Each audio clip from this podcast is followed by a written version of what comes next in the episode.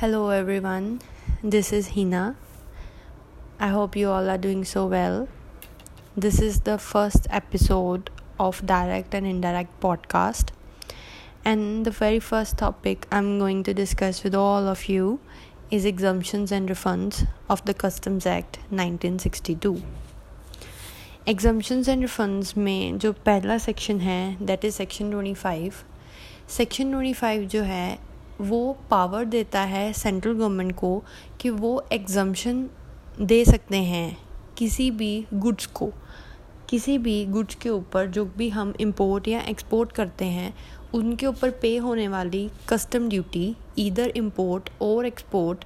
उन ड्यूटी की पेमेंट से वो एग्ज़ाम कर सकते हैं। और ये पावर सेंट्रल गवर्नमेंट को ये सेक्शन जो है, वो देता है। सेंट्रल गवर्नमेंट ये गुड्स को ड्यूटी से एग्ज़ाम तभी करेंगे अगर उन्हें लगता है if it is in the public interest तो वो एग्ज़ाम कर सकते हैं। अब ये जो एग्जामेशन है, वो एग्जामेशन होल और पार्ट हो सकती है कस्टम ड्यूटी की। There are two things whole or part मतलब ये है कि अगर तो पूरी की पूरी ड्यूटी है, जैसे सपोज़ वन लाख रुपीज़ की ड्यूटी है तो अगर सेंट्रल गवर्नमेंट चाहें तो वो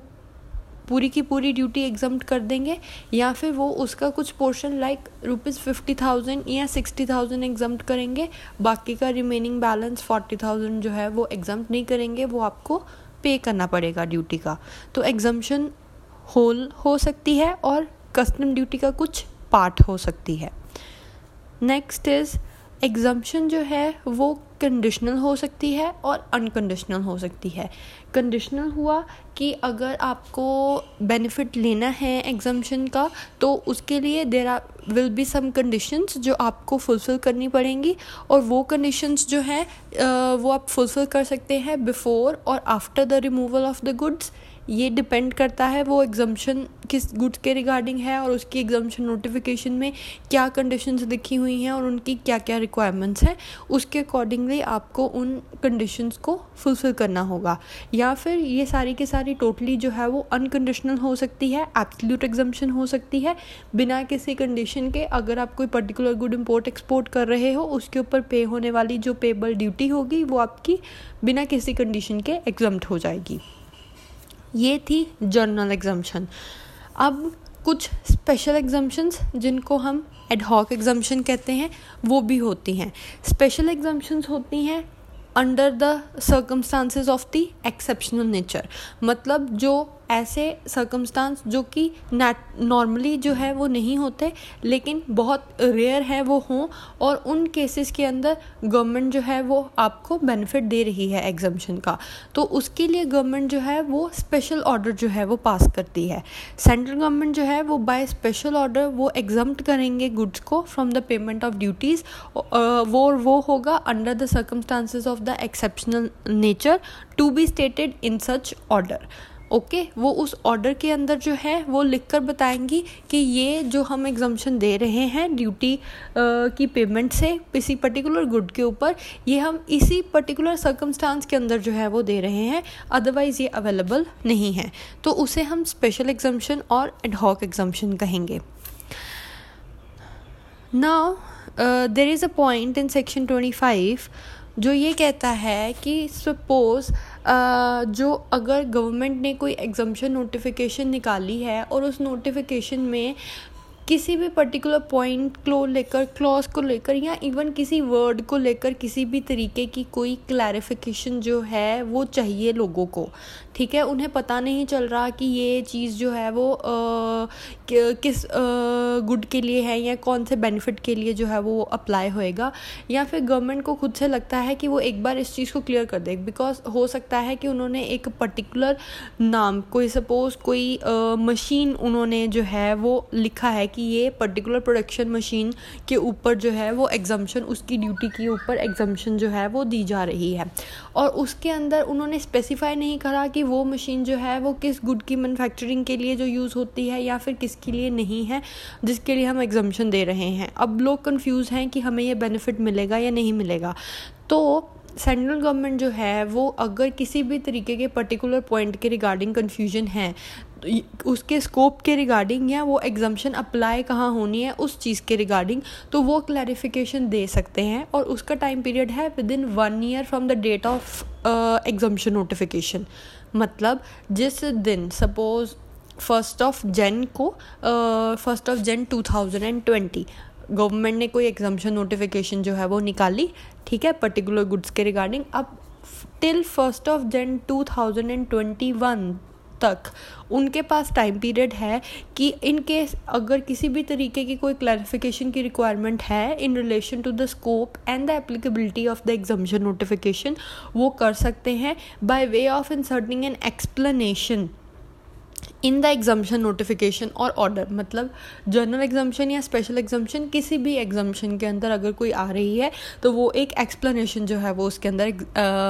इंसर्ट कर देंगे। अब ये जो एक्सप्लेनेशन है, उसका यही इफ़ेक्ट होगा जैसे ये हमेशा से ही फ़र्स्ट नोटिफिकेशन का पार्ट रही है, उसको अलग से नहीं हम लेकर चलेंगे। So that exemption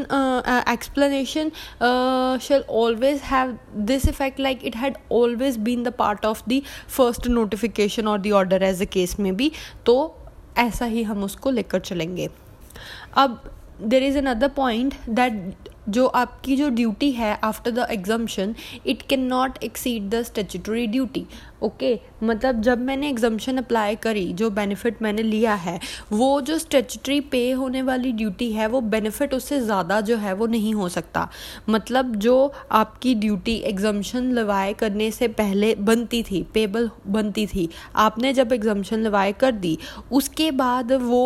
इतना नहीं होना चाहिए कि वो बेनिफिट उससे जो है वो ज़्यादा हो। So your duty after the exemption it can not exceed the statutory duty जो है वो, उसको एक्सीड नहीं कर सकती। उसके बाद there is a point that no collection of a custom duty if it does not exceed hundred मतलब अगर आपकी ड्यूटी की अमाउंट सिर्फ़ हंड्रेड रुपीज़ है fifty sixty seventy up to hundred तक है तो उस केस में there won't be any collection of a custom duty there is a case of C C versus Dilip Kumar and company का उसके अंदर एक प्रॉब्लम आई थी कि अगर किसी भी एग्जामेशन uh, नोटिफिकेशन को इंटरप्रटेट करने में किसी तरीके की एम्बिगुटी जो है वो आ रही है। एम्बिगुटी मीन्स अगर वो कोई चीज़ क्लियर नहीं हो रही है एग्जामेशन uh, नोटिफिकेशन की इंटरप्रटेशन के अंदर। तो उन उस केस में कोर्ट ने ये कहा कि जो बर्डन है टू प्रूव द इंटाइटलमेंट उस बेनिफिट की इंटाइटलमेंट को प्रूव करने का जो बर्डन है that will be on the assessee जो कि उस एग्जामेशन को जो है वो क्लेम कर रहा है। अगर किसी तरीके की एम्बिगुटी होती है तो जो बेनिफिट है इंटरप्रटेशन का it can not be claimed by the assessee and it must be interpreted in the favour of the revenue मतलब असेसी उस आ, को जो है वो बेनिफिट नहीं ले सकता वो हमने रेवेन्यू और गवर्नमेंट डिपार्टमेंट के फेवर में ही उसकी इंटरप्रटेशन जो है वो करनी है। लेकिन अगर सपोज़ एम्बिगुटी एम्बिगुटी है in the interpretation of the taxing statute okay tax provision के रिगार्डिंग किसी तरीके की एम्बिगुटी है and it is open to the to interpretation उसकी जो है वो निकल रही हैं. Then the benefit of interpretation shall be given to the assessing तो ये याद रखना है एग्जामेशन नोटिफिकेशन का इंटरप्रटेशन बेनिफिट जो है it can not be claimed by the assessee okay and it must be interpreted in the favour of the revenue लेकिन जो टैक्स इंस्टीट्यूट की इंटरप्रटेशन का बेनिफिट है, वो एसएससी को दिया जाएगा। अब इसके अंदर एक और पॉइंट है इंटरप्रटेशन को लेकर एक क्वेश्चन आया था कि आपको बताना है कि जो इंटरप्रटेशन रूल्स हैं क्लासिफिकेशन के जो आ जाते हैं अंडर द टेरिफ क्या हम वो रूल्स को अप्लाई कर सकते हैं for the interpretation of the exemption notification also तो एक केस स्टडी थी मीवार बर्तन निर्माण उद्योग की, और उसमें सुप्रीम कोर्ट ने ये कहा था कि जो एग्जामेशन नोटिफिकेशन है it must be read strictly and interpreted in the terms of its language मतलब जैसे कि एग्जामेशन नोटिफिकेशन है, हम हमें उसे वैसे ही रीड करना है स्ट्रिक्टली जैसे लिखा गया है। अगर लैंग्वेज प्लेन और क्लियर है तो ऑब्वियसली वो एकदम से साफ़ होगा कि उसका मतलब जो है वो क्या है। तो हम जो रूल्स हैं इंटरप्रटेशन के, जो क्लासिफिकेशन अंडर द टैरिफ के ऊपर जो है वो अप्लाई होते हैं। मतलब उनकी इंटरप्रटेशन के रूल्स हम एग्जामेशन नोटिफिकेशन को इंटरप्रेट करते समय उसको हम लागू नहीं कर सकते, उसके ऊपर अब हम अप्लाई नहीं कर सकते। There is a one more point कि अगर क्वेश्चन है एक और, क्या एग्जामेशन नोटिफिकेशन का बेनिफिट स्मगल्ड गुड्स को जो है वो दिया जा सकता है ठीक है तो no no. First answer is no exemption notification का बेनिफिट जो है, वो इम्पोर्टेड गुड्स के लिए होता है। इम्पोर्टेड गुड्स कौन से होते हैं? जो गुड्स इंडिया के बाहर से इंडिया में जो है, वो लाए जाते हैं, ठीक है? और वो बेनिफिट उनके लिए होता है स्मगल्ड गुड्स के लिए जो है, वो नहीं होता। तो इसमें मैसेज अम्बाला एंड कंपनी का केस है। उसके अंदर सुप्रीम कोर्ट ने ये कहा था कि अगर स्मगल्ड गुड्स और इम्पोर्टेड गुड्स को एक ही ट्रीट करना होता, अगर वो एक ही होते तो एक्साइज के अंदर और कस्टम्स के अंदर उसकी डिफरेंट डेफिनेशंस जो हैं वो नहीं होती। ओके? अगर वो दोनों एक ही चीज़ होती इम्पोर्टेड गुड्स और स्मगल्ड गुड्स एक ही होते तो उनकी दो डिफरेंट डेफिनेशन नहीं होती एंड सबसे ज़रूरी बात कि जो हमारे इल्स हैं जो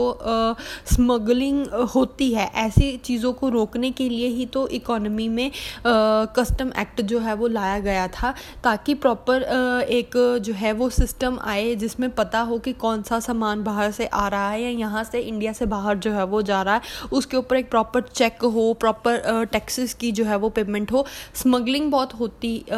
थी और आज भी जो है वो होती है कहीं ना कहीं. तो उस चीज़ के ऊपर चेक रखने के लिए और उसको ख़त्म करने के लिए तो ये एक्ट जो है वो बनाया गया है. अब अगर इस एक्ट के अंदर एग्जामेशन नोटिफिकेशन का बेनिफिट स्मगल्ड गुड्स को भी हम जो है वो दे देंगे तो उसमें फिर मतलब पॉइंट क्या रह गया? उसका पर्पज़ तो डिफीट हो गया ना उस एक्ट का. तो अगर हम एग्जामेशन नोटिफिकेशन का बेनिफिट स्मगल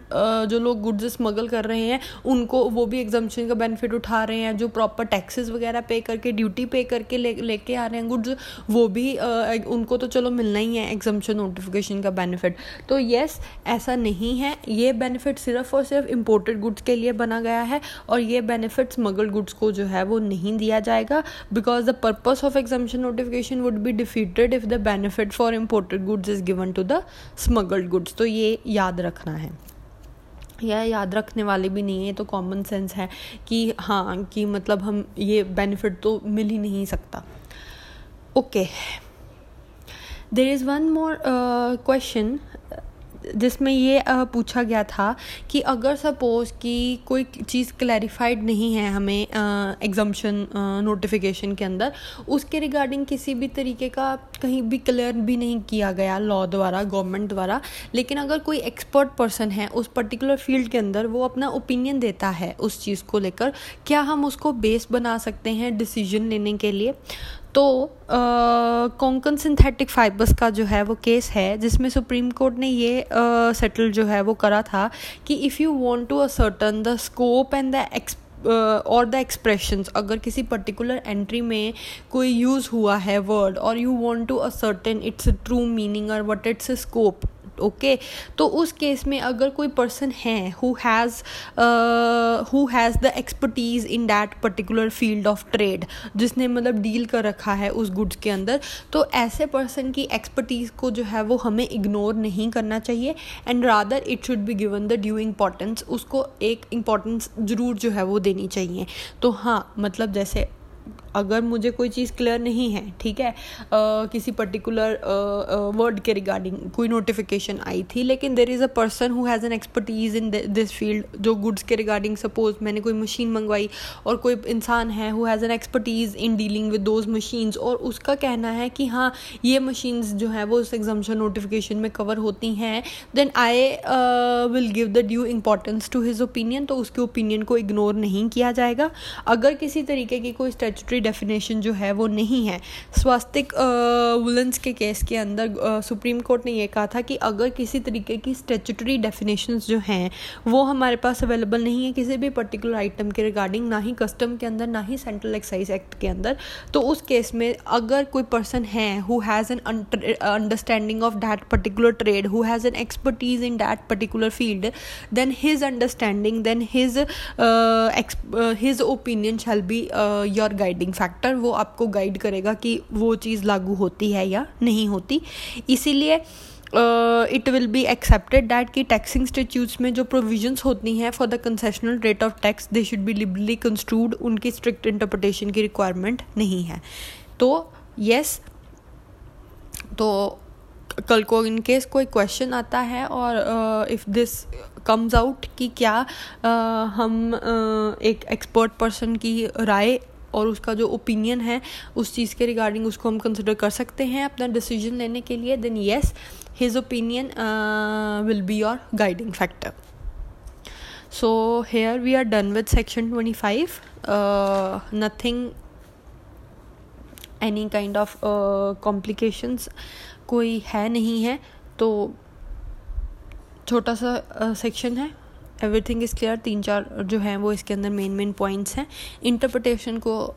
जो है वो ज़्यादा है कि इंटरप्रटेशन ध्यान से करनी जो है वो ज़रूरी है। एंड बाकी जो एग्जाम्शंस हैं वो जनरल नेचर की हैं और स्पेशल नेचर की हैं। बाकी एक जो टाइम याद रखने वाला है कि टाइम पीरियड जो है वो एक साल का हम जो है वो लेते हैं, जिसके अंदर गवर्नमेंट किसी भी तरीके की कोई एक्सप्लेनेशन जो है वो दे सकती हैं क्लैरिफाई कर सकती हैं अगर किसी भी तरीके की कोई प्रॉब्लम है तो। और इन केस अगर आपकी ड्यूटी हंड्रेड रुपीज़ से ज़्यादा नहीं है then there is no need to collect the custom duty smuggled goods के केस के अंदर आप बेनिफिट एग्जामेशन नोटिफिकेशन का उनको नहीं दे सकते okay I hope it's clear to all of you ये uh, मैं एक बार एक चीज़ क्लियर कर देना चाहती हूँ दैट कि ये जो पॉडकास्ट्स हैं जो एपिसोड्स हैं ये जो हैं वो सिर्फ़ और सिर्फ़ रिवीजन पर्पस के लिए हैं और it is not an in depth discussion but I am trying my best कि जितना हो सके मैं हर एक पॉइंट जो है वो कवर करूँ so thank you so much bye